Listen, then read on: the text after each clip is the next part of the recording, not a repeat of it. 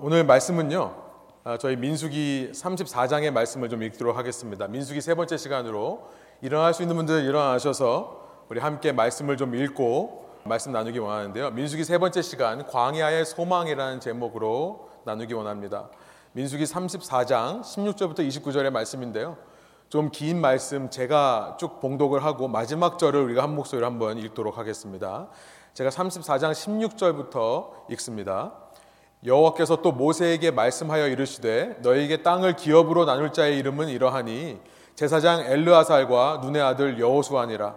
너희는 또 기업의 땅을 나누기 위하여 한 각 지파의 한 지휘관씩 택하라.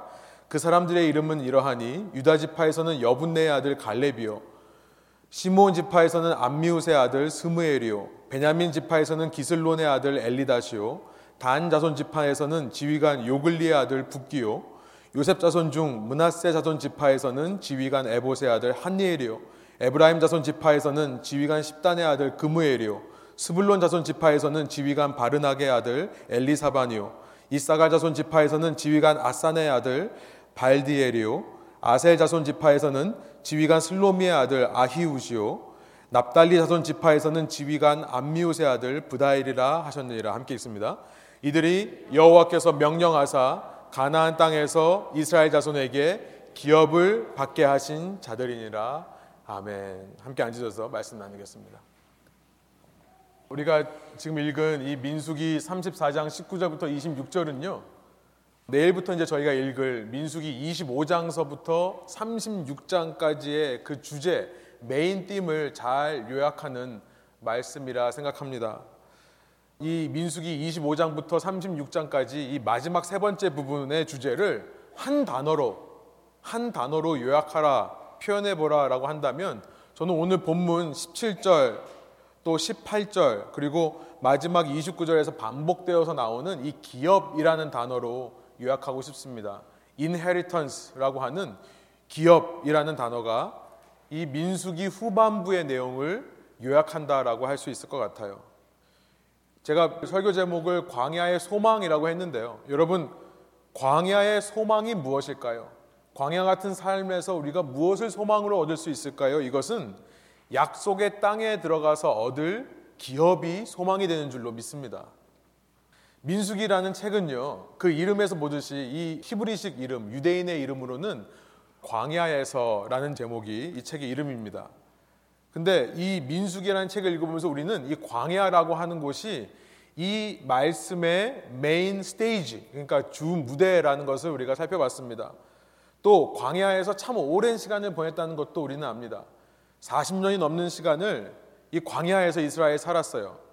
그러나 여러분, 아무리 광야가 배경이고 아무리 광야에서 많은 시간을 살았다 하더라도 이집트에서부터 구원받은 이스라엘에게 있어서 광야라는 곳은 절대 소망으로 삼아야 될 곳이 아닙니다.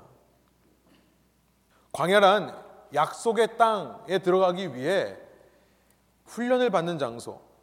잠시 이 광야에서의 시간은 아무리 길다 하더라도 잠시 동안만 거쳐가면서 약속의 땅에서의 삶을 준비하기 위해 주어진 시간이라는 거예요. 여기서 잘 먹고 잘 살자. 광야에서 우리가 한번 우리의 이름을 내고 우리가 한번 잘 편안한 삶을 살아보자. 이것이 인생의 목적이고 이것이 소망이 될 수 없다는 것입니다. 민수기의 마지막 부분, 내일부터 이 말씀을 읽으시면서 우리가 25장부터 36장까지 바로 그 약속의 땅이라고 하는 가나안을 눈앞에 둔 이스라엘이 이 광야에서 남은 시간 동안에 그 땅을 준비하는 모습을 우리는 발견할 수 있을 것입니다. 이것이 민수기 마지막 부분의 주제라는 거예요. 이들의 소망은요, 그 땅에 들어가는 것이 소망이죠. 여기가 조사오니가 아니라 그 땅에 들어가는 것이 소망입니다. 그 땅에 들어가서 하나님이 아브라함을 통해 주셨던 기업. 아니, 이것은 아브라함의 유산이 아니라 하나님께서 이들에게 주시는 하나님의 유산입니다. 하나님의 인헤리턴스예요. 그것을 받는 것이 이들의 소망이라고 하는 것을 보여주는 책이 바로 민숙이에요. 소원하옵기로는요, 여러분 오늘 말씀을 통해 또 내일부터 이 한 주간 동안 이 말씀을 읽으시면서 우리의 인생이 광야와 같다는 얘기를 합니다. 이 광야 같은 인생 속에서 우리가 진정으로 소망해야 될 것이 무엇인가를 깨닫게 되시는 저와 여러분 되기를 원합니다. 물론 우리는요, 어떤 면에서는 이미 약속의 땅을 살고 있는 사람들입니다. 이것은 우리가 이제 여호수아 또 이어서 사사기라는 책을 통해서 우리는 이미 약속의 땅을 살아가고 있는 존재라는 것을 살펴보려고 그래요. 사실 저희 교회에서 강조하는 하나님의 나라가 바로 그것이죠. 우리가 예수님을 믿는 순간 하나님의 나라란 우리가 죽어서 가는 곳이 아니라 하나님을 믿는 순간 우리에게 임하는 것이다. 하나님 나라의 현재성, already라고 하는 이미 임하신 하나님의 나라에 대해서 우리가 강조를 합니다. 여러분 이 하나님의 나라의 현재성이라는 것이 없이는 우리는 신앙생활은 그저 신앙생활로 우리의 삶은 우리의 삶 따로 이렇게 신앙과 삶이 분리되어서 살 수밖에 없는 이중적인 모습으로 살아갈 수밖에 없는 것입니다.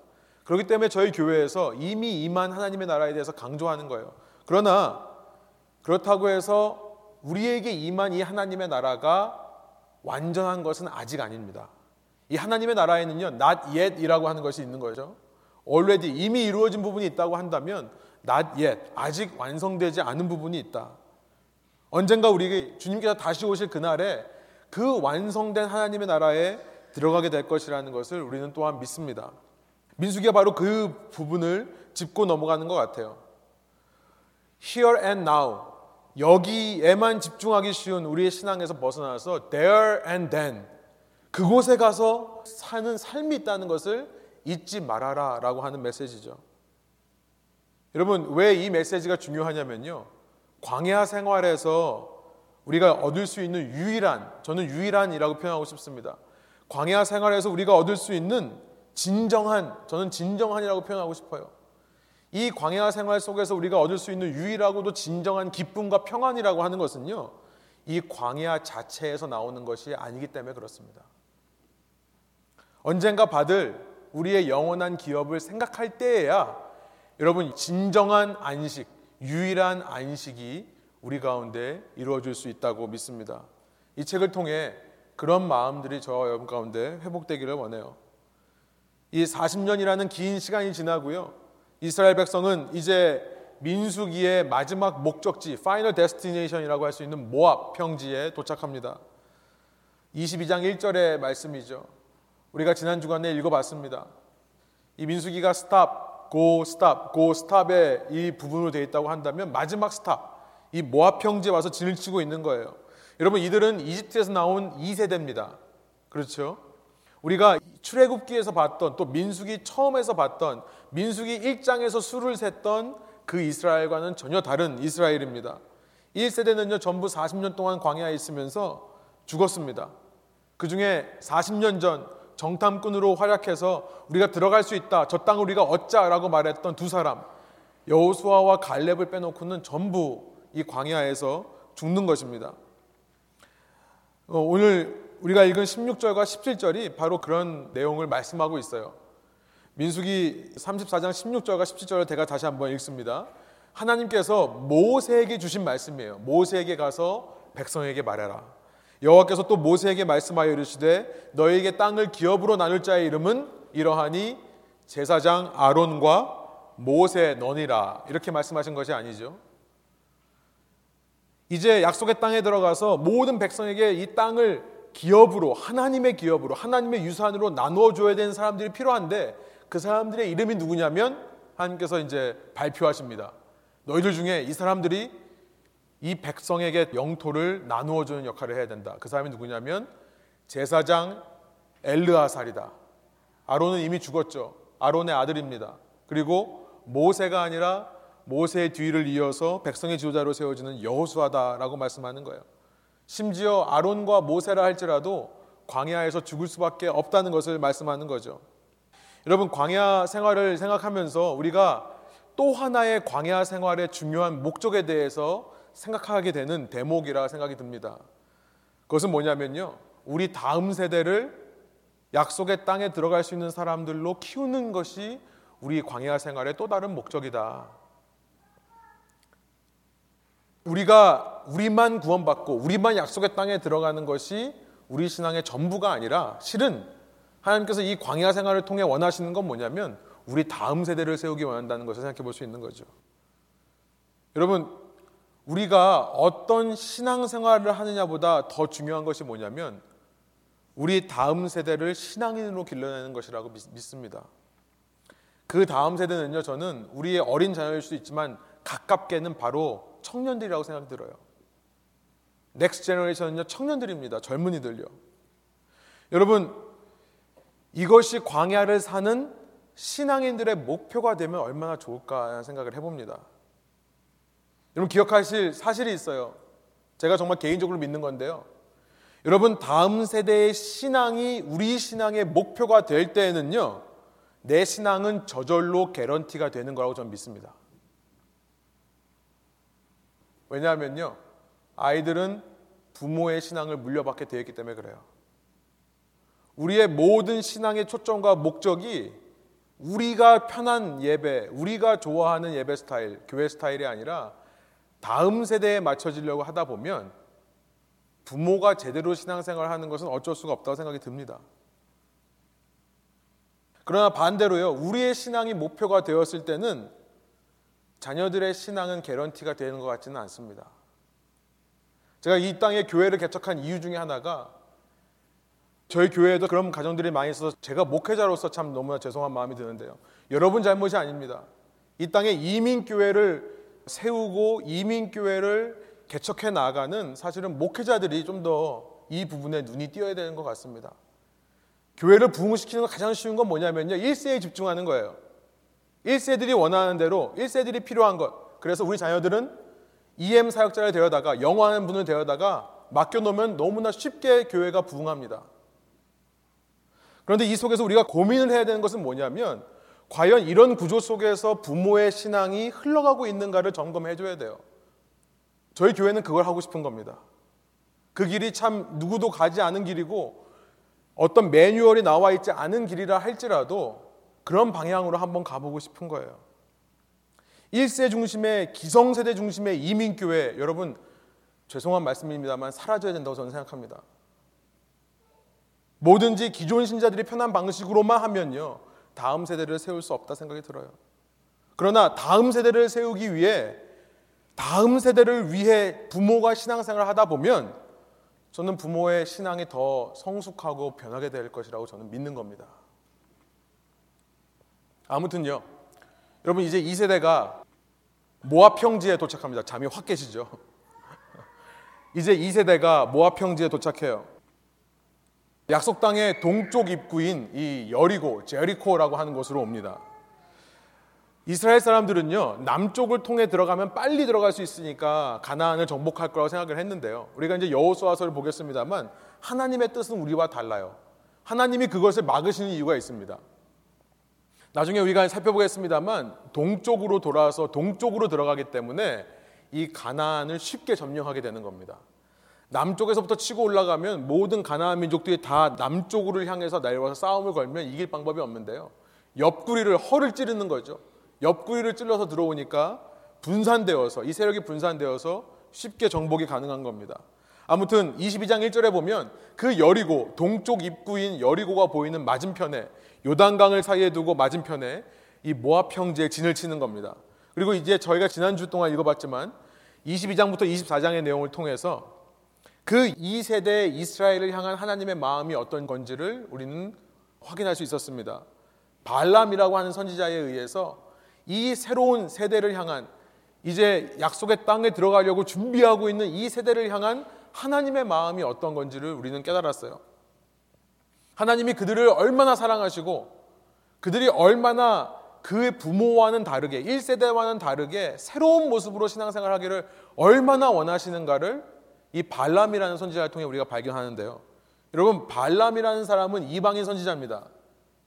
하나님을 모르던 선지자예요. 자기 말로는 내가 하나님의 말씀을 대언하겠다라고 하지만 여러분 발람이 어떤 사람입니까?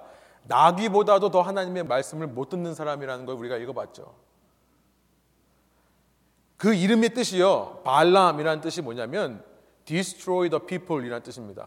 people destroyer라는 뜻이에요. 백성을 멸하는 자. 여러분 그런데 하나님께서 얼마나 이 이스라엘을 사랑하시는지요. 그런 이름을 가진 그렇게 하나님의 음성도 듣지 못하는 발람의 입을 열어서 네 번이나 이 이스라엘 백성을 축복하는 내용이 22장, 24장에 있었어요. 저는 이 말씀을 보면서 아, 우리가 다음 세대에 대해서 이런 생각을 해야겠다. 제가 지난 주간에 교육부 교사 수련회를 다녀오면서 다시 한번 그 생각을 했습니다. 다시 한번 그런 마음을 나누었고요. 아, 우리가 정말 신앙생활 하는 데 있어서 어떻게 보면 우리는 성인이고 우리 아이들은 어리기 때문에 참 무시하는 경향이 참 많은 것 같아요. 이 아이들을 쉽게 우리가 판단하고 정죄하고 지금의 모습을 보고 이 아이들이 왜 이 모양일까? 이렇게 살아서 어떻게 될까? 이런 생각을 참 많이 하는 것 같아요. 특별히 아이들이 크면 클수록요. 그런데요, 저는 이 말씀을 지난 주간에 다시 한번 읽으면서 어떤 확신이 들었냐면, 아, 하나님께서 다음 세대를 축복하시는데 이런 이방인 선지자의 입을 통해서 그런 백성을 멸한다라고 하는 이름을 가진 사람을 통해서도 축복하시는데 하나님의 백성인 내가 그러면 안 되겠다. 생각이 들었습니다. 하나님이 이들을 향해서 얼마나 큰 뜻이 있으시고 이들을 얼마나 사랑하시는지를 모른 채 그저 지금 내 눈에 보이는 상황으로 내 눈에 보이는 모습 그대로만 비판하고 평가하는 모습이 있어서는 안 되겠다. 제가 처음 사역할 때 그 마음들이 생각이, 생각이 나더라고요. 어, 제가 중학생 애들 처음 이제 사역할 때 정말 어떻게 될지 모르겠어요. 막 다 껌 씹고 있고, 막 모자 거꾸로 쓰고 있고, 막 이렇게 예배 집중도 안 하고, 여러분 정말 예배 집중 잘 하시는 건데요. 어떻게 이렇게 긴 설교를 이렇게 잘 듣고 계시는지 모르겠어요. 중등부 아이들은요, 막, 아, 막 30분 지나면, 아, 막 이럽니다. 그리고 나가요. 뒤로 나갑니다. 이제 이런 아이들 데리고 하면서 제가 계속해서 나눴던 마음이 뭐였냐면, 하나님이 저한테 무슨 말씀을 주시냐면 절대 이 아이들 네 눈으로 판단하지 마라. 최소한 너보다는 나은 인간 만들겠다. 그런 마음을 저한테 주시더라고요. 믿어지더라고요. 그걸 참 많이 선포했던 기억이 납니다. 참 많이 선포했던 기억이 나요. 여러분, 우리가 우리 자녀들을 대할 때만이 아니라 저는 이런 생각을 해봐요. 우리가 서로를 대할 때 우리는 어쩌면 내 율법적인 기준, 내 양심적인 기준, 내 도덕적인 기준으로 그 사람을 판단하고 넘어가는 때가 너무나 많은 것 같아요. 그런데 우리가 찬양한 것처럼 하나님 아버지의 마음을 알고 싶은 겁니다. 하나님이 이들을 내가 보기에는 진짜 아닌 것 같고 이 사람 문제 있는 것 같고 이 사람은 정말 가망이 없는 것 같다 하더라도 하나님은 어떻게 보시는가? 여러분 그 마음을 안다면 자기 목숨보다 그를 사랑하시고 당신의 목숨을 버리면서까지도 그를 구원하시기 원하는 하나님의 마음을 우리가 깨닫는다면 우리는 최소한 반란보다는 나은 존재로 살 수 있겠죠. 최소한 반란보다도 못한 존재가 되어서 우리의 생각과 우리의 입술로 그들을 비판하고 정죄하고 그들을 자꾸 시기하고 질투하거나 그들과 자꾸만 비교하는 죄를 짓지 않을 수 있지 않을까. 진정으로 우는 자와 함께 우는 우리가 되기 위해서 우리는 하나님의 마음이 필요합니다. 여러분 우는 자와 함께 울라라고 하는 로마서의 말씀 그보다 더 어려운 게 뭔지 아세요? 기뻐하는 자와 함께 기뻐하는 겁니다. 그러기 위해서 우리가 하나님의 마음을 알아야겠다라고 하는 생각이 듭니다. 여러분 이렇게 22장부터 24장까지 하나님은 당신의 백성을 그럼에도 불구하고 그렇게 연약하고 악한 모습에도 불구하고 그들에게 복을 주시기 원하고 그들을 사랑하시는데요. 우리가 읽을 25장에 가면요. 그 백성들은 그 모압 평지에서 어떤 모습으로 있는가 정말 충격적이지 않을 수 없습니다. 그 적나라한 그들의 모습이 25장에 기록되어 있어요. 모압 여인들이요. 이스라엘 남자를 깨우다가 자기들이 섬기는 우상에게 절하게 하는 겁니다. 여러분 자세한 거는 25장을 읽어보시길 바래요. 당시 바알을 제사하는 이 가나안에 있는 이 미디안 종족을 포함해서 이방 민족들이 섬기는 바알이라고 하는 신은요. 구름의 신입니다. 비의 신이에요. 이 바알을 섬기는 방법이 뭐냐면 성적인 음란함을 통해 이 신을 섬깁니다. 자, 잠깐 좀 말씀을 드리면 너무 자세하게는 말씀 안 드릴게요. 이 고대 사람들은요 굉장히 미개한 사고 방식을 갖고 있었어요. 미개한 건 뭐냐면 그 primitive 한 것이 뭐냐면 비 속에 씨앗이 들어있다고 생각을 했습니다. 그러니까 비가 땅에 떨어지면 이상하게 풀이 나와요. 그러니까 비 속에 씨앗이 있다고 생각을 했어요. 그 씨앗을 주는 신이 뭐냐면 바알이라는 신입니다. 구름의 신이에요. 아무것도 없는 땅에 그 바알 신이 지나가면서 자기의 씨를 뿌리면 곡식들이 자라나는 거예요. 그래서 그 신을 자극시켜서 비를 내리게 하는 그의 씨를 내리게 하는 방법 중에 하나가 뭐냐면 성적인 음란함인 겁니다. 바알 신을 섬기는 여사제들이 남자들과 함께 성행위를 하면서 그 신을 자극하면 그 신이 움직여서 비를 내린다라고 생각했던 거예요. 지금 25장 2절에 보면 이스라엘 남자가 그 우상에게 절했다라고 하는데 이것은 그냥 절한 게 아니라 우리가 이야기를 좀 더 읽어보면 그 여인들과 함께 성관계를 가진 것이라고 우리가 알게 되는 겁니다. 얼마나 프리미티브합니까? 얼마나 미개한 사고방식의 소유자들이에요. 그런데요, 이런 백성의 모습을 알면서 하나님께서 그렇게 사랑의 메시지를 퍼부으셨다는 거예요. 이방인의 선지자의 입을 통해. 어, 25장에 보면 하나님께서는 그렇게 해놓고서는 당신의 백성에게는 진노하십니다. 지난 시간 말씀드린 대로 정말 저희 부모님들 같아요. 정말 마음은 그게 아닌데 우리에게 꼭 그렇게 비치는 경우가 많이 있죠. 나 잘 되라고 꾸짖으시고 하시는 모습. 하나님의 모습이 다 그런 것 같습니다. 하나님께서 어떻게 말씀하시냐면 백성의 지도자들을 열두 지파의 지도자들을 잡아서 백성들이 보는 앞에서 이들을 공개 처형해라. 라고 말씀을 하세요. 여러분 우리가 오늘 본문에 읽었습니다만 34장 16절부터 29절에 등장하는 각 지파의 지도자들이 목숨을 잃을 뻔한 상황이었습니다. 이때 이 일대로 일어났다면 우리가 읽은 본문은 없었을 거예요. 그렇죠? 그러나 비느하스라고 하는 사람, 엘르아살의 아들인 그러니까 아론의 손자죠. 이 사람이 하나님의 진노를 가까스로 막아내고요. 하나님께서 이 지도자들을 죽이는 마음을 돌이키십니다. 그러나 이스라엘이 범한 죄에 대한 결과는 반드시 받아요. 그래서 연병이라고 하는 플레이그가 돌아서 전염병이 돌아서 2만 4천 명이 죽는다라는 내용이 25장에 되어 있습니다. 하나님께서 왜 이렇게 벌을 내리시는 건가요? 우리가 민수기를 읽어보면서 사실 계속해서 마음속에 부담되는 것 중에 하나가 하나님 이렇게 진노하시고 혼내시는 분이신가? 그러나 지난 시간 말씀드린 대로요. 여러분 하나님께서는요.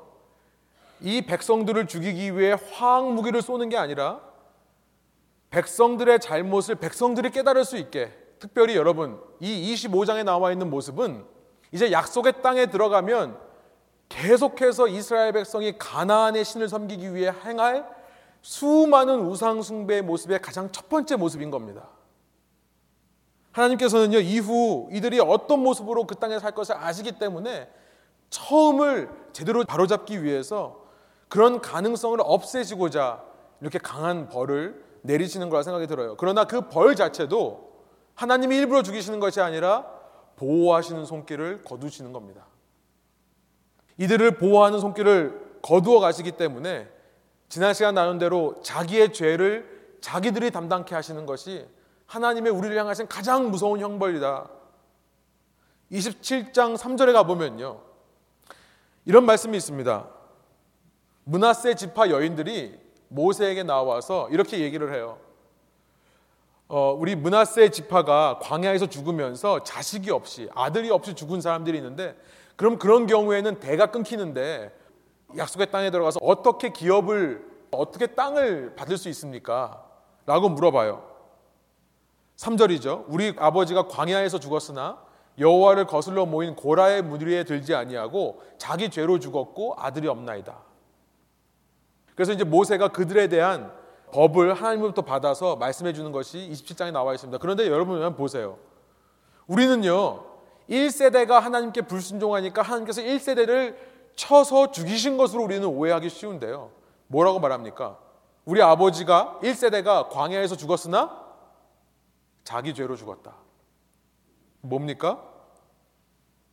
자연사한 거예요.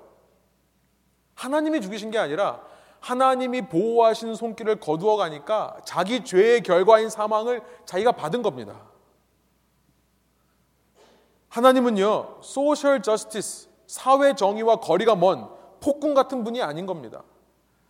다만 앞으로의 약속의 땅에서 이들이 어떤 준비를 해야 되는지를 알려주시기 위해 25장에 이런 무시무시한 전염병을 돌게 하시는 그걸 통해 막으시게 하시는 하나님의 마음을 우리가 알 수 있는 겁니다.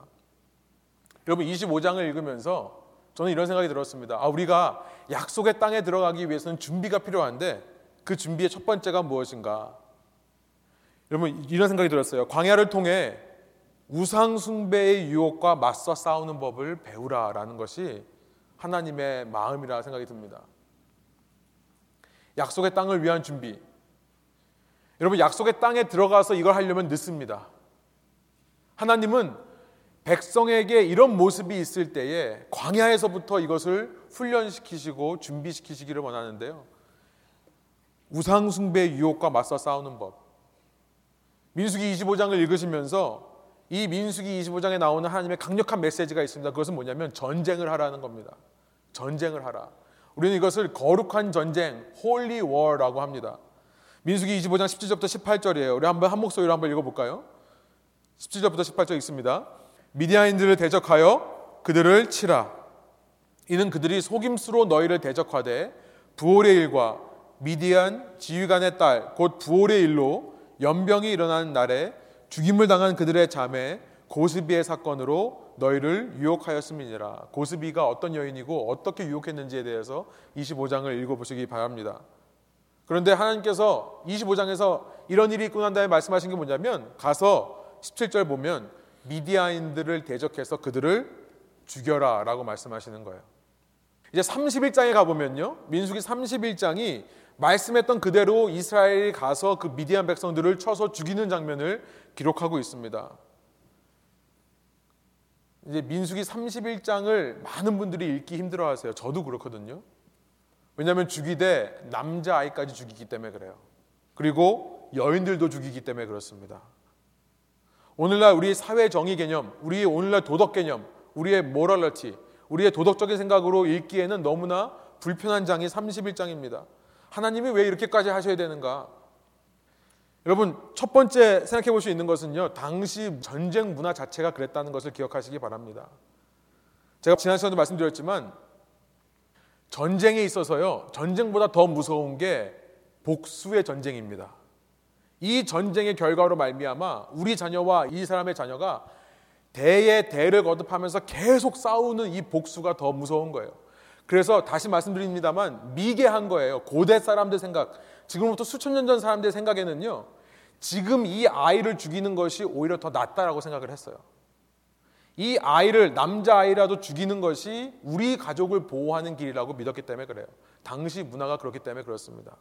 그러나 두 번째, 여러분 하나님께서 이렇게 죽이라고 말씀하시는 것은 미디안 민족, 이 미디안 사람들이 미워서가 아닙니다. 우리는 그걸 생각해 볼 수가 있어요. 미디안이 밉고 이렇게 모압 여인들이 미워서 죽이라고 하는 게 아니라요. 하나님께서 이것을 허락하시는 것은 이스라엘의 생존을 위해서 그러는 거죠. Survivor of Israel. 이스라엘에 살아남게 하기 위해서 이렇게 하신다는 거죠. 여러분 오늘날 전쟁을 생각하시면 안 됩니다. 오늘날 전쟁처럼 한 나라가 자기의 영토를 확장하고 자기의 세력을 넓히고 자기의 힘을 더 키우기 위해 벌이는 전쟁과는 다른 전쟁입니다. 하나님의 전쟁, 거룩한 전쟁이란 뭐냐면 살아남기 위한 전쟁이에요. 서바이벌 하기 위해 하는 겁니다. 여러분 모압 여인 중에서도 살려주는 여인이 있습니다. 31장을 읽어보면 그리고 이번 주에 우리가 사이드로 읽는 분들은 신명기가 끝나고 룻기가 시작되는데요. 여러분 룻기의 메시지가 뭡니까? 룻이 어느 나라 사람이죠? 모압 여인이에요. 민수기에서는 모압 여인 죽이라고 그러고 룻기에서는 민수기와는 다른 얘기를 하는 겁니까? 아니요. 하나님이 모압인들을 싫어서 그러는 게 아니라요. 룻기를 통한 메시지는 뭡니까? 모압 여인이라 하더라도 하나님의 백성인 이스라엘에 의해서 은혜를 받을 수 있고 모압 여인이라 하더라도 하나님의 백성이 될 수 있다. 당신의 하나님이 내 하나님 되기를 원합니다. 그 룻의 피를 통해서 다윗 왕, 이스라엘의 왕 중의 왕이라고 하는 다윗이 나오는 겁니다. 다윗 속에는요, 모압인의 피가 흐르고 있는 거예요. 하나님은 인종 차별 하시는 분이 아닙니다. 다만, 이스라엘이 가나안에 들어가서 그들의 모습을 보고 계속해서 따라할 것을 아시기 때문에 그러면 하나님이 치실 수밖에 없기 때문에 생존을 위한 거다. 그래도 우리의 마음은 편치 않습니다. 아, 당시 문화가 그랬다 치고 생존을 위해서 그랬다 치고 그런데 이렇게 많은 사람들을 이렇게 생명을 죽일 수 있는가? 여러분 한 가지를 더 아셔야 되는 게 뭐냐면 당시에 전리품의 문화가 있습니다. 전리품. 전쟁에서 이긴 사람이 상대의 모든 소유를 뺏는 겁니다. 그러니까 다른 말로 말하면 당시 전쟁은요, 모든 소유를 걸고 하는 거예요. 그냥 마음에 안 든다고 지금 이 시대의 전쟁처럼 그냥 우리의 국력을 가지고 가서 쳐들어가서 싸워서 이기는 그런 전쟁이 아니라요. 전쟁을 할 때는 계산을 하는 겁니다. 이 모든 것을 걸고 하는 거예요. 그렇기 때문에 전쟁의 결과로 상대방의 물건을 다 가져오는 것은 너무나 당연합니다. 이것이 전리품의 문화예요. 그래서 물건들을 다 소유로 가져오는데요. 여러분, 사람의 소유는 누구한테 있을까요? 사람의 소유는 누구한테 있을까요? 유대인 생각에 다시 말씀드립니다만 미개한 겁니다. 그러나 유대인 생각에 사람의 소유는 하나님이에요. 그러니까 전쟁에서 이기면 하나님께 그 소유를 돌려드리는 거예요. 그러니까 우리가 지금 기도했지만 플로리다의 총기 사고 같은 그런 살인을 저지르고 있는 게 아니라요. 이스라엘 입장에서는 하나님께 하나님 소유를 돌려드리는 겁니다.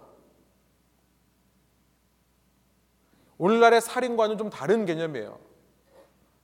다른 문화고 다른 이해가 있었다는 것을 여러분이 아셨으면 좋겠습니다. 그러니까 거룩한 전쟁이라고 하는 것은 뭐냐면 여러분 이것만 기억하시면 돼요. 하나님이 싸우시는 holy war라는 것은 뭐냐면 사람을 향한 전쟁이 아니라 이것은 영적인 전쟁이다. 우상 숭배와 싸우는 것이 holy war다라는 것을 여러분이 기억하시면 좋겠습니다. 미디안과의 싸움 속에서요. 이 이스라엘 백성은 미디안이라고 하는 모압인이라고 하는 그 백성과 싸우는 것이 아니라 그 민족을 통해 흘러 들어올 수 있는 우상 숭배와 싸우는 겁니다. 그러니까 31장에 보면요. 이 미디안 모압 족속이 미디안의 한 족속입니다. 이 미디안과 싸우면서 모압인들과 싸우면서 이런 의미를 모른 채 그냥 민족 간의 전쟁을 벌인 이 사람들을 향해 모세가 분노하는 화를 내는 장면이 31장에 있어요. 한번 읽어보시기 바래요. 의미를 모르고 너희는 지금 인간 대 인간의 싸움을 싸우고 있느냐? 여러분 이 말씀을 우리에게 적용해 보면 어떨까요? 광야라는 곳은 우리의 영적인 싸움, 영적 전쟁을 훈련하는 곳인데요. 오늘 우리에게 적용해 보면 뭘까요? 저는 에베소 6장 12절의 말씀이 생각나는 겁니다. 주보에 있습니다만 제가 한번 세 번역으로 읽을게요. 우리의 싸움은 인간을 적대자라고 상대하는 것이 아니라 통치자들과 권세자들과 이 어두운 세계의 지배자들과 하늘에 있는 악한 영들을 상대로 하는 것입니다. 제가 계속해서 말씀드리는 거지만 여러분 믿는 사람이건 믿지 않는 사람이건 우리는 모두 월시퍼입니다. 우리 예배자예요. worship이라는 단어가 worth, 가치를 나타내는 worth에다가 ship이라는 단어가 합쳐져서 만들어졌죠. worship, worship입니다. 그러니까 무언가에게 가치를 두는 행위가 worship이에요. 우리 모두는요, 믿는 사람이건 믿지 않는 사람이건 이 광야 같은 세상을 살면서 우리는 무엇인가에 누군가에게 가치를 두고 사는 존재입니다. 그렇기 때문에 우리가 던져야 할 질문은 내가 예배자가 될 건가 안 될 건가의 질문이 아니라 내가 누구를 예배할 것인가의 질문이에요. 누구에게 내 삶의 가치를 드리고 최고의 가치를 인정하며 살 것인가? 사람은요, 하나님께 내 최고의 가치를 드리지 않으면, 다른 말로 하나님을 예배하지 않으면, 그러면 그 사람은 다른 무언가를 예배할 수밖에 없습니다. 이것을 다른 말로 우상숭배라고 해요.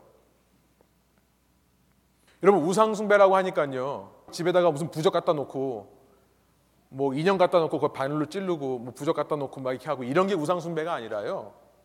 우상 숭배란 뭐냐면 하나님 외에 다른 것에 가치를 더 두는.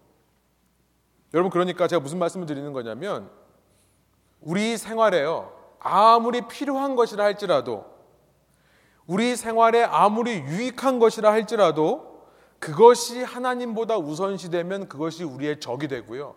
그것이 우상숭배가 될 수 있다는 것을 우리가 깨달아야 된다는 겁니다. 뭐죠? 돈, 성공, 명예, 권력, 우리 자녀들, 우리의 건강. 여러분 미디안 사람과 싸우는 것 자체가 싸움이 아니라 그걸 통한 우상 숭배가 싸움이라고요. 그게 거룩한 전쟁이라고요. 무슨 말입니까? 여러분 돈을 벌면서 우리는 돈을 미워하는 사람들이 되는 건 아니에요. 우리는 돈 자체와 싸우는 것이 아닙니다. 우리는 돈을 벌면서 계속해서 그 돈을 버는 삶 속에서 계속해서 그 돈에게 하나님보다 더 가치를 두려고 하는 우리 속에 있는 돈과 싸우는 거예요. 무슨 말씀인지 이해가 되세요? 우리의 거룩한 전쟁이라고 하는 것은 자녀와 싸우는 것이 아닙니다. 그러나 자녀를 양육하면서 자꾸만 자녀에게 하나님보다 더 기대하려고 하는 내 속에 있는 자녀, 그것과 싸우는 것이 거룩한 전쟁이고 그것이 영적 싸움이라는 거예요. 여러분 그 삶을 위해 그 싸워서 이기는 법을 훈련하기 위해 이 광야 같은 삶이 주어진 겁니다. 그리고 우리가 영원한 하나님의 나라에 들어가면요. 여기서 그런 훈련 받은 사람들 그곳에 가서는 우리를 유혹할 것이 없습니다. 그때서야 우리는 하나님께 정말 내가 하나님만을 예배하는 사람이다라고 외칠 수가 있는 자격이 주어지는 줄로 믿습니다. 여러분 첫 번째 기억하시기 바래요. 광야를 통해 우리가 배워야 될 것은요. 영적 싸움을 싸우는 겁니다. 돈 벌지 말라는 게 아니에요. 돈을 미워라는 게 아니에요. 자녀를 돌같이 보라는 얘기가 아닙니다. 건강이 중요하지 않다라고 말하는 것이 아니에요. 계속해서 그것이 하나님보다 우선시 되려고 하는 내 속에 있는 성향과 싸우는 겁니다. 이제 26장으로 넘어가면요. 26장부터 분위기가 싹 바뀝니다. 민수기의 분위기가 달라져요. 이제 두 번째 센서스, 두 번째 인구 조사가 시작됩니다. 말씀드린 대로 새로운 세대예요. 이전 세대와 거의 비슷한 성인 남자만 60만 명이라고 하는 숫자가 계수됩니다. 카운트가 돼요. 놀라운 일이죠. 말씀드린 대로 200만 명이 넘는 사람들입니다. 성인 남자만 60만 명이라고 한다면 이 백성의 숫자는 200만 명이 넘을 수도 있습니다. 그런데 이 200만 명이 넘는 사람들이 40년 동안 광야에 살면서 여러분 광야는요. 뭘 돈 주고 사 먹을 수 있는 데가 아니잖아요. 없는 곳이 없는 곳이 광야입니다. 광야의 정의가 없는 곳이에요. 먹을 것이 없고 마실 것이 없는. 그런데 이 광야에서 40년 동안 산 결과가 보니까 이전과 동일한 만큼의 숫자가 남아 있더라라고 한다면 기적 중의 기적이죠. 우리는 너무나 26장을 쉽게 읽습니다만 저는 이런 생각이 들어요. 이스라엘 백성이 이 수를 세면서 얼마나 놀라고 감격하고 얼마나 기뻐했을까. 우리의 자녀들이 숫자가 줄어든 줄 알았는데 그렇게 하나님의 진노를 받고 심판받아가지고 또 광야에 살면서 우리 자녀들이 몇 명이나도 죽어나간 줄 알았는데 새 보니까 우리 세대와 같은 민족이 형성되었다라고 한다면 얼마나 감격스러웠겠어요. 27장으로 넘어가면요. 이제 말씀드린 대로 약속의 땅에 들어가서 땅을 나누는데 죽어버린 가문을 어떻게 됩니까? 남자가 없는 가문은 어떻게 됩니까? 라는 질문이 27장에 나옵니다. 여러분 저희 같으면요. 어떻게 하겠어요? 야, 안 그래도 너무 많은데 죽은 감은 그냥 없는 셈 치자. 죽었으니까 유업 못 받고 그냥 이 많은 사람들이 다 정착해야 되는데 그냥 없는 거로 치자라고 할 텐데요. 여러분 사람들이 회의하면 그렇게 하겠죠. 그런데 27장에 나타난 하나님을 보니까 하나님은 약자의 하나님이십니다. 없는 자의 하나님이세요. 하나님은요. 한 영혼도 소외하지 않고 버려두지 않으시는 하나님이라는 것을 우리가 알게 돼요. 여러분 26장, 27장을 읽으면서 여러분은 하나님의 공급하심에 대해 생각하지 않을 수 없습니다. 하나님의 공급하심 생각해 보세요. 여러분 우리가 지금 성미 형제 가족, 대릭 형제 가족 나와서 축하했는데요. 사실 마음 한 구석에 그런 생각이 들어요. 아, 애 둘 키울 때보다 애세 키울 때가 얼마나 힘들을까. 저는 사실 엄두를 못 내고 있거든요, 지금. 여러분 그런데 우리가 알죠. 둘 키우다가 세 키워도 정말 정신이 없어지는데요.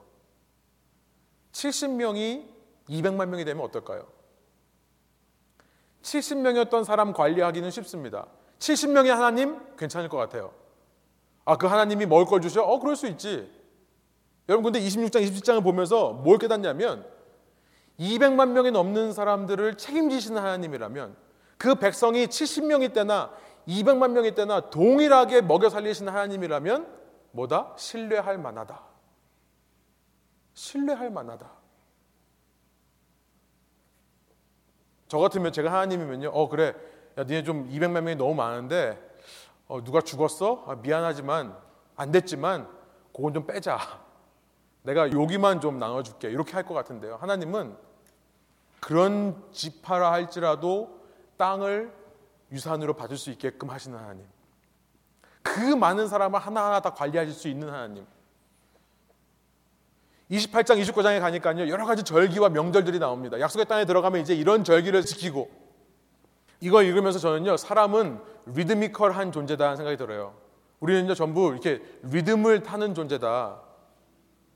여러분, 일정한 패턴을 가지고 우리가 살 때요, 우리는 에너지가 나옵니다. 참 신기하게 지어졌어요. 이방인들은 이런 비결을 몰랐거든요. 이방인들은요, 자기가 아침에 일어나서 일하고 싶으면 일해요. 자기가 아침에 일어나서 아 오늘 좀 쉴래 그럼 쉽니다. 그런데 유대인들은 어떻게 하냐면 하나님께서 너가 일주일에 6일 동안은 노동을 하고 7일째는 쉬어라. 여러분 당시 사람들 생각해 보세요. 우리는 매일매일 일할 수 있는데 쟤네들은 6일만 일하고 하루 쉬어요. 학교 가면 학교에 있는 친구들 믿지 않는 친구들은 7일 동안 공부를 합니다. 그런데 교회 다니는 친구들은 6일 동안 공부하고 7일은 교회 가서 살아요. 야, 이거는 말이 안 돼. 우리가 무조건 이겨라고 생각할 텐데요. 하나님이 우리를 지으셨기 때문에 우리를 아세요.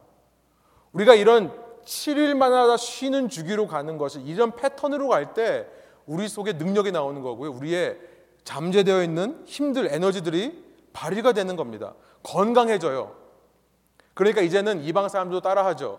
그렇죠. 성경에서 시작된 거를 전 세계 사람들이 다 따라합니다. 주일날은 다 쉬어요. 웬만하면요. 여러분 저는 이런 생각을 해봐요. 여러분 건강한 신앙생활을 위해서 이런 리듬이 되게 중요합니다. 리듬을 타는 게 중요해요. 그러니까 주일 성수라고 하는 것은요. 율법으로 지켜야 되는 것이 아니라 실은요. 저는 이것을 믿습니다. 아무리 시대가 변해도 이렇다고 생각해요. 영적 성장을 여러분이 원하신다면 여러분 기본 중에 기본이 주일 성수라고 저는 믿습니다. 일주일에 하루는 쉬는 거예요. 하나님과 관계를 하는 거예요. 하나님을 예배하는 겁니다. 여러분 이 28장 29장을 보면 28장은 1월부터 6월까지 지켜야 될 상반기에 지켜야 될 절기들 29장은 7월부터 12월까지 지켜야 될 절기들로 구성되어 있어요. 여러분 이런 모든 교회력이라든지 모든 절기가 이런 신앙생활의 패턴을 돕기 위해 존재하는 거라고 저는 생각합니다. 그런데요, 저는 28장, 29장을 읽으면서 이런 것보다는 사실은 하나님의 공급하심에 대해 더, 더 생각하게 되는 거예요. 28장, 29장에 보니까 하나님이 제사를 드리는데 너의 죄를 사하기 위해서 제사를 드리는데 아침에 한 번, 저녁에 한 번. 그러니까 성막을 중심으로 제사를 드리는데 또 혹은 성전을 중심으로 제사를 드리는데 약속의 땅에 들어가면요. 근데 아침에 한 번, 저녁에 한 번이에요. 그리고 이 절기 때마다 수많은 동물을 바쳐야 됩니다. 세 보니까요. 연간 수소, 불, 수소를 113마리를 드려요. 연간 양을요, 1086마리를 드립니다. 연간 바치는 밀가루의 양은 1톤이 넘어요. 저는요, 이 말씀을 읽으면서 이런 생각이 들어요. 아, 하나님께서는 이 수많은 민족을 그대로 숫자를 유지할 수 있으실 뿐만 아니라 이 많은 민족을 40년 동안 먹이실 수 있을 뿐만 아니라 그들에게 땅을 주실 수 있는 이 많은 민족에게 수많은 땅을 주실 수도 있는 분이고 더 나아가서 그들의 죄를 용서하기 위해 필요한 가축들도 공급해 줄 수 있는 분이구나. 여러분 그래서 두 번째 약속의 땅에 들어가는 준비가 뭐냐면요. 광야를 통해 우리는 하나님을 신뢰하는 법을 배우는 겁니다. 신뢰. 아, 물론 우리는 하나님 믿죠. 하나님 신뢰하죠. 여러분, 우리는 이렇게 말하면서도 실은요, 우리 어카운트에 돈이 있으면 든든합니다. 우리는 하나님을 신뢰한다고 얘기하면서도 자녀가 성공하면 든든해요. 우리는 하나님을 신뢰한다고 하면서 우리의 건강이 건강하면 든든합니다. 물론 든든해야죠. 물론 돈도 있고 안정도 되고 성공도 하고 명예도 얻고 인기도 누리고 건강하고 자녀도 잘 돼야죠. 그런데 문제는 뭐냐면 그러다가 경제적인 어려움이 찾아오면요.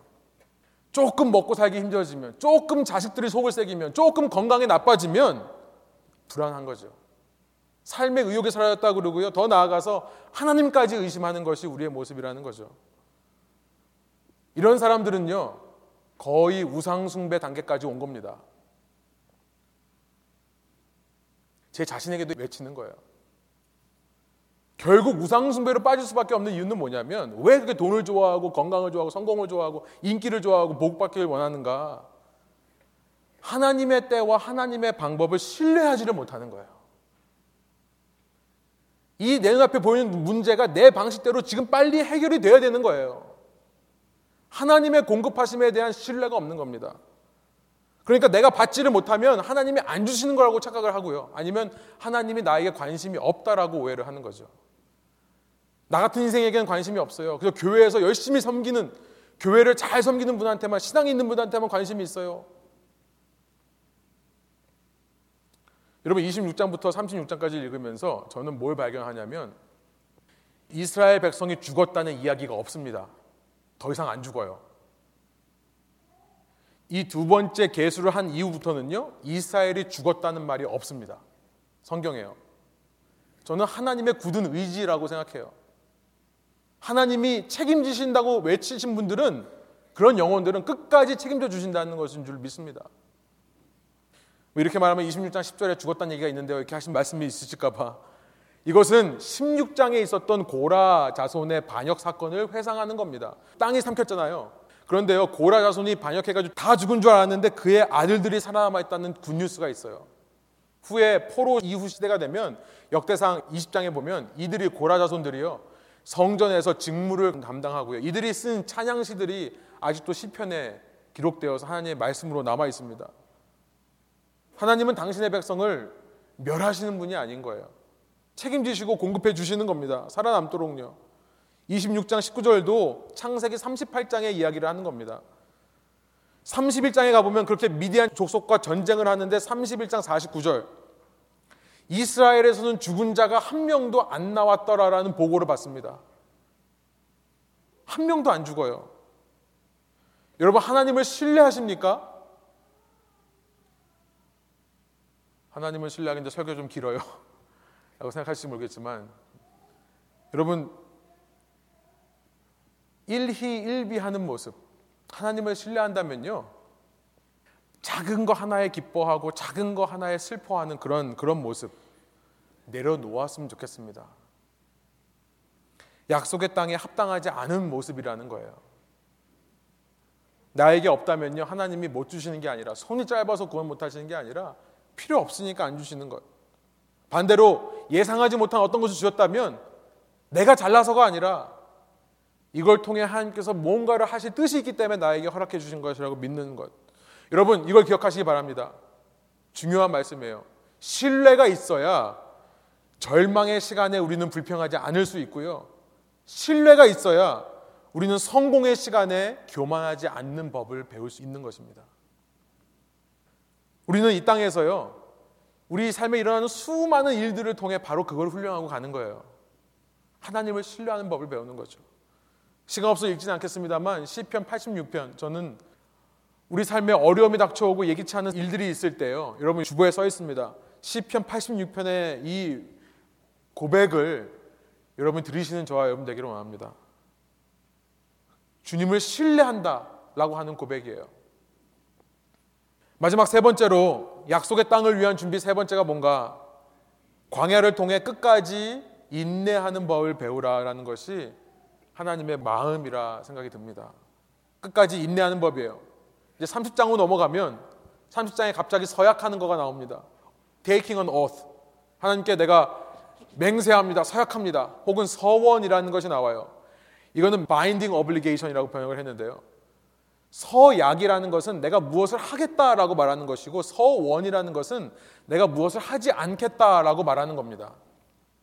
왜 갑자기 서약과 서원에 대해서 얘기를 하는 걸까요? 많은 주석가들이 이 부분에 대해서 혼란스러워하는 것 같습니다. 주석서를 읽어보니까 명쾌한 답을 못 줘요. 그런데 여러분, 우리의 인생을 살펴보면 너무나 쉬운 정답이 거기 있어요. 여러분, 왜 서약하고 서원을 하죠? 인생에 어려움이 찾아오니까. 내 힘으로는 이겨낼 수 없는 상황들을 만나니까. 그러니까 하나님 요 상황만 지나게 해주시면 제가 이렇게 하겠습니다. 하나님 여기서 나를 살려주시면 제가 이렇게 하겠습니다라는 서약과 서원을 하는 거죠. 특별히 약속의 땅에 들어가면 이 이스라엘 민족은요 이제 가나안과 전쟁을 해야 됩니다. 목숨을 걸고 싸워야 되는 상황에 놓여요. 서약과 서원을 할 수밖에 없는 상황이겠죠. 여러분 이 모습에서 우리의 연약함이 드러나는 거지만 사실 이것이 우리의 진짜 모습입니다. 그렇죠. 인생을 살면서 이 광야 같은 삶 속에서 우리의 힘으로 안 되는 일이 나올 때 우리는 서약할 수밖에 없는 존재예요. 하나님은 우리를 아시기 때문에 우리가 혹시 서약해 놓고 그 서약대로 행하지 못해서 하나님으로부터 벌을 받을까봐 하나님께서 미리 서약에 대한 말씀을 해주시는 겁니다. 서약했을 때는 이렇게 해라. 30장은 싸움 얘기고요. 32장으로 넘어가면 루벤과 가치파의 포기가 나옵니다. 이제 여리고를 요단강 건너서 건너가야 되는데 못 가겠다라고 하는 거예요. 더 이상 못 가겠다. 너무 힘들어 죽겠다. 민수기 32장 5절부터 7절 제가 한번 읽습니다. 또 이르되 우리가 만약 당신에게 은혜를 입었으면 이 땅을 당신의 종들에게 그들의 소유로 주시고 우리에게 요단강을 건너지 않게 하소서. 지금 루벤은요 장자입니다. 장자 지파와 가 지파가 뭐라고 얘기하냐면 더 이상은 약속의 땅으로 못 가겠습니다. 내가 여기서 주저앉을 테니까 요 모압 평지에 살 테니까 이 땅을 주십시오. 모세가 뭐라고 하냐면 6절. 모세가 갓 자손과 루벤 자손에게 이르되 너희 형제들은 싸우러 가거늘 너희는 여기 앉아 있고자 하느냐. 너희가 어찌하여 이스라엘 자손에게 낙심하게 하여서 여호와께서 그들에게 주신 땅으로 건너갈 수 없게 하려 하느냐. 그렇죠. 장자가 먼저 믿은 사람들이 힘이 빠져버리면 뒤에 따라오는 사람들도 다 힘이 빠지는 겁니다. 충분히 이해가 돼요. 인생에서 정말 서약할 수밖에 없는 상황, 그 마음 이해가 됩니다. 포기하고 싶은 마음 충분히 이해가 돼요. 그러나 하나님의 메시지는요, 끝까지 인내하라는 겁니다. 끝까지 참으라는 거예요. 32장에서 여러분 읽어보시겠습니다만, 모세를 통해서 하나님께서 이들과 중재하셔서 끝까지 가자. 끝까지 갑니다, 결국은요. 여러분, 끝까지 가면 어떤 결과가 기다리고 있습니까? 33장. 33장을 보면요. 이 이스라엘 자손이 이집트로부터 나와서 얼마나 stop and go를 했는지를 카운트를 해요. 제가 카운트하기에 42번입니다. 생각해 보세요. 42번을 stop을 해야 돼요. 42번을 짐을 쌌다가 풀어야 돼요. 42번을 이사를 해야 돼요. 얼마나 고단했을까요? 얼마나 힘들었을까요? 얼마나 포기하고 싶었을까요? 그러나 33장이 외치는 겁니다. 끝까지 포기하지 않고 끝까지 모압 평지 앞에 와서 약속의 땅으로 들어가는 사람들에게 어떤 복이 있는가에 대해서 말씀하는 거예요. 그것이 바로 우리가 읽은 34장의 본문입니다. 여러분, 이 땅에서의 광야 같은 삶, 때로는요, 포기하고 싶은 마음이 듭니다. 그만두고 싶어요.